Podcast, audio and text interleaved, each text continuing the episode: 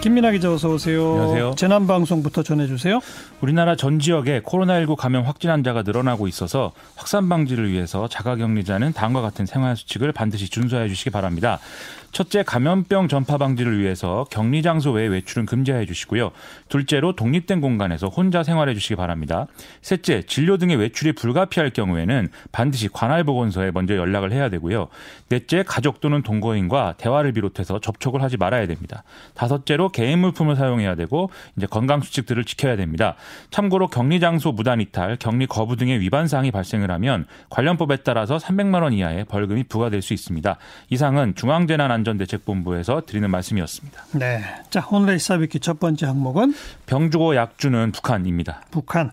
뭐 김정은 위원장 친서 보내왔다고요? 그렇습니다. 오늘 청와대가 이 김정은 북한 국무위원장이 어제 친서를 보내왔다 이렇게 밝혔는데요. 따라서 문재인 대통령도 오늘 마찬가지의 친서로 답을 보냈다고 합니다. 지난 3일에는 김여정 조선노동당 제1부부장이 청와대를 거칠게 비난을 했었는데 북한의 의도에 여러 가지 추측 나오고 있습니다. 네. 친서 내용이 뭐예요? 이 코로나19 문제와 관련해서 이 남녘 동포들의 건강을 염려하면서 마음뿐일 수밖에 없는 상황에 대해서 안타깝다 이런 표현을 김정은 위원장이 썼다고 하고요. 또 우리가 코로나19 사태를 반드시 극복할 수 있도록 조용히 응원하겠다 이런 이제 말도 했다고 합니다. 또 청와대는 친서에 김정은 위원장이 한반도 정세에 대한 진솔한 소회와 입장을 밝혔다 이렇게도 설명을 했는데 음. 이게 구체적으로 무슨 내용인지에 대해서는 자세히 설명을 안 했습니다. 네, 김여정 그 동생이 밝힌 입장 표명과는 완전히 다르네요.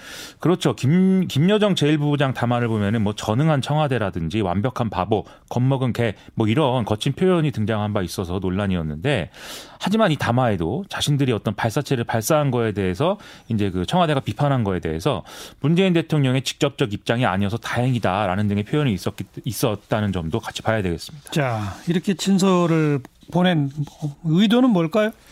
일단 이 의도를 이제 이 얘기하기 위해서는 이 정상 간의 좀 개인적 관계에 기반한 어떤 관계 개선 가능성은 계속 이제 열어두겠다라는 어떤 취지의 판단을 어 김정은 위원장도 이제 했다 이렇게 봐야 되겠습니다. 예. 이건 이제 미국과의 관계에 대해서도 마찬가지 태도를 지금 유지하고 있는 거죠. 트럼프 대통령과 관계에 대해서도요. 음. 그럼에도 불구하고 김여정 제1부부장이 그러면 이런 거친 표현을 낸 이유는 뭐냐? 사실 그것도 이제 의문인 건데 네. 이 일을 종합하면 결국 내부의 정치적 문제 를 반영한 이런 행동이 아니냐 이렇게 봐야 되겠습니다. 내부의 정치적 문제? 예를 들면 김여정 제1부부장의 지위와 관련된 문제인데요. 이번 담화가 좀 이 김여정 부부장이 통치 일반에 대해서 본격적인 권한을 이제 행사하고 있다. 이런 단서를 해석하는 그런 이제 시각들이 있죠. 김정은 위원장은 지난해부터 이제 그 남측하고 접촉을 하지 않도록 해라 이런 방침을 이제 유지하고 있는 걸로 알려져 있는데 예. 좀 이런 방침에 맞춰서 이 이른바 백두 혈통으로서 통치권 행사에 관여하고 있다는 사실을 이제 공식적으로 보여주기 위한 이런 행보였다는 겁니다. 음. 전문가들은 이 김여정 제1부부장의 행보가 김정일 시대의 김경일을 넘어서는 걸로 보인다라는 해석도 내놓고 있는 상황입니다. 네. 코로나19 영향은 없을까요? 그런 분석도 많이 나오는데요. 이게 이런 내용입니다. 이 미국과의 관계 개선은 현재 이제 트럼프 대통령 재선 국면이 지날 때까지는 기대할 수가 없다는 것이죠.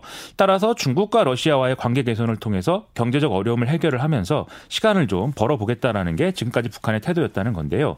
문제는 코로나19 문제로 인해서 중국, 러시아와의 국경 단절 등의 어떤 밀봉 정책을 실시할 필요성이 생겼다는 겁니다. 그러니까요. 얼마 전 김정은 위원장이 당 정치국 회의를 소집해서 이 봉쇄 조치의 필요성을 강조한 것에서 보듯이 지금 코로나19 문제는 나름대로 심각하게 북한은 여기고 있다는 거거든요.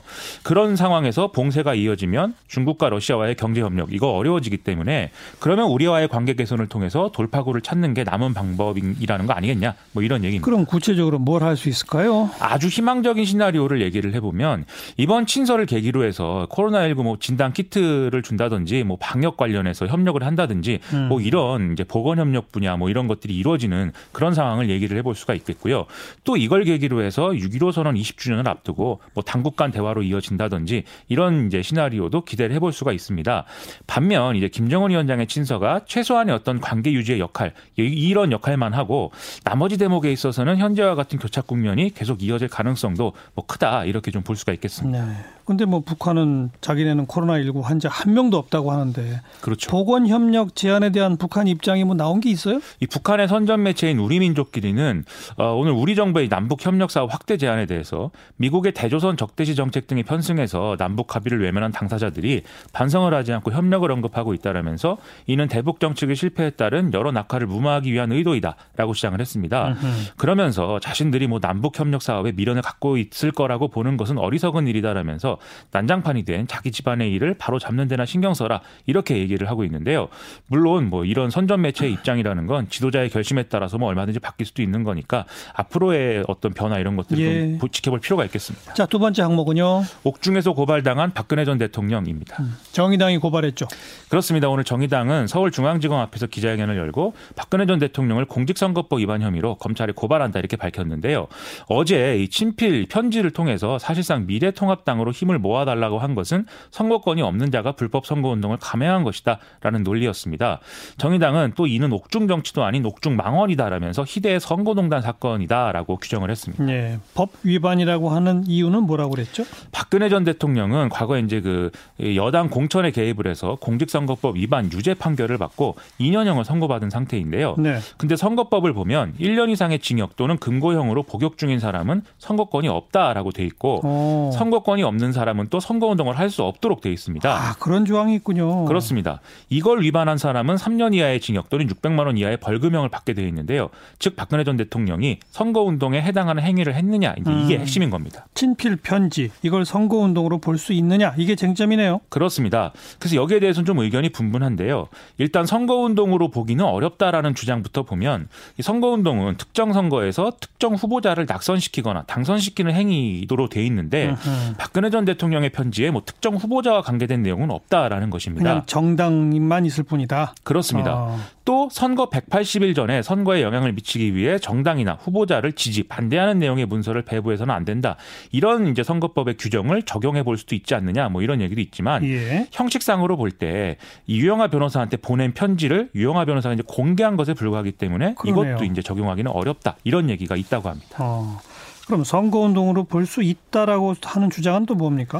이 과거에 노무현 전 대통령이 열린우리당을 지지해달라 이 발언으로 이제 논란을 일으켜서 탄핵 소추된 일이 있었는데요. 예. 이때 헌법재판소는 특정 정당의 득표를 목적으로 하는 행위도 그 정당의 추천을 받은 지역구 후보자의 당선을 목표로 하는 행위를 의미한다는 점에서 음. 특정 정당을 지지하는 발언도 선거운동의 개념을 충족할 수 있다 이렇게 이제 봤다는 논리거든요. 헌재 판단에 따르면 이거는 선거 운동이네요. 그렇죠. 그래서 박근혜 전 대통령의 거대 야당이라는 표현을 미래통합당으로 특정할 수 있다고 한다면 이 개념을 적용하는 것도 가능하다라는 건데 어. 그런데 이 경우에도 좀 남는 어떤 의문이라는 거는 있는, 있습니다. 또 어떤 의문이요? 당시의 헌법재판소는 이 경우에도 당선시키려고 하는 정당 후보자가 특정이 될 수 있어야 된다라고 봤는데 근데 이때는 공천이라든지 이런 게 완료가 안 됐기 때문에 후보자가 결 정되지 않은 상태였다는 거거든요. 예. 그런 상태에서의 특정 정당 지지 발언은 선거운동에 해당될 수 없다라는 게 당시의 헌재의 판단이었습니다. 아. 그래서 당시 헌재가 노무현 전 대통령의 정치적 중립 의무 위반에 대해서는 그게 맞다라고 인정을 했지만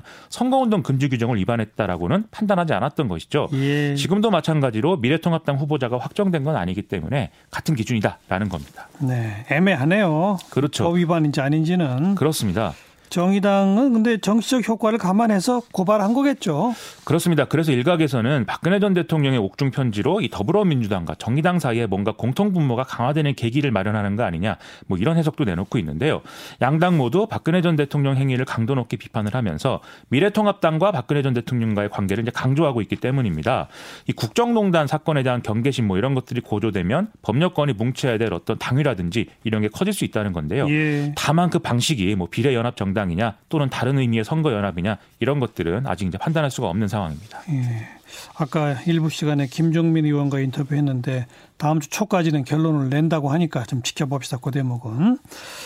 자, 세 번째 시사위키 항목은요. 4차 산업혁명 어디로입니다. 네, 정리해 주세요. 이제 추경안과 타다금지법, 인터넷 은행법 등을 처리할 걸로 예상됐던 국회 본회의가 지금 파행으로 정해되어 있는 상태인데요. 인터넷 은행법이 부결되면서 미래통합당이 퇴장을 했기 때문입니다. 이 양당 본회의 재개를 지금 모색하고 있는 상황인데 아직 이제 본회의가 재개되지는 않은 것 같습니다. 방금 속보 들어온 게 내일 본회의를 다시 개의하기로 했다고 그러고요. 인터넷 은행법은 뭐죠? 왜 부결됐죠? 그리고 이 인터넷 은행법은 인터넷 은행 대주주 적격성을 심사할 때 결격 사유에서 공정거래법 위반 전력을 삭제하는 것을 골자로 하는 내용인데요. 음, 음. 지금 문제가 되는 것은 이, 자, 이 자금난 때문에 영업을 사실상 중단하고 있는 K뱅크입니다. 대주주인 KT는 그동안 이제 은산분리 문제 때문에 4% 이상의 지분을 가지면 안 되는 이런 상황에 있었는데요. 근데 올해 초 발효된 법에 따라서 ICT 기업인 경우에 인터넷 은행 지분을 34%까지 확보할 수 있는 길이 열렸습니다. 예. 다만 최근 5년간 금융 관련 법령 및 공정거래법 등에서 벌금형 이상의 형사처벌을 받은 경우에 대주주 적격성을 인정하지 않도록 한 조항이 있는데요. 예. 문제는 KT가 공정거래법상의 담합 혐의로 이제 검찰 수사를 받게 되는 이 상황이 있습니다. 어. 이 때문에 금융당국은 적격성 심사를 무기한 이제 중단한 상황인데요. 이 문제를 해결하기 위해서 이제 좀 법을 바꾸려고 하는 그런 시도였던 것이죠. 뭐 그야말로 원 포인트고 본회의까지 왔는데 왜 부결됐죠? 어제 법사위까지 통과가 돼서 본회의도 뭐 무리 없이 통과가 될 것으로 봤는데 이 법 개정안이 사실상 KT에게 과도한 특혜를 주는 결과를 가져온다. 이 점에서 더불어민주당, 정의당, 민주통합 의원 모임 등에서 이탈표가 지금 생겼다는 거거든요. 예. 문제는 더불어민주당과 미래통합당이 이 법 개정안을 금융소비자보호법 개정안과 패키지 처리하기로 합의를 했다는 겁니다. 근데 오늘 금융소비자보호법 개정안은 앞에서 처리가 됐기 때문에 미래통합당은 여당이 이제 신뢰를 배반했다라면서 음. 반발하고 있는 그런 상황인 것이죠. 아, 그러다 보니까 미래통합당이 퇴장하고 정회를 거쳐 가지고 내일 본회의를 다시 열기로 했다니까 지금 또 뜨끈뜨끈한 논란이 된 이른바 타다금지법은 내일 처리가 될 예정인 모양이에요. 그렇습니다. 네. 여기까지 수고하셨어요. 고맙습니다. 김민아 기자였어요.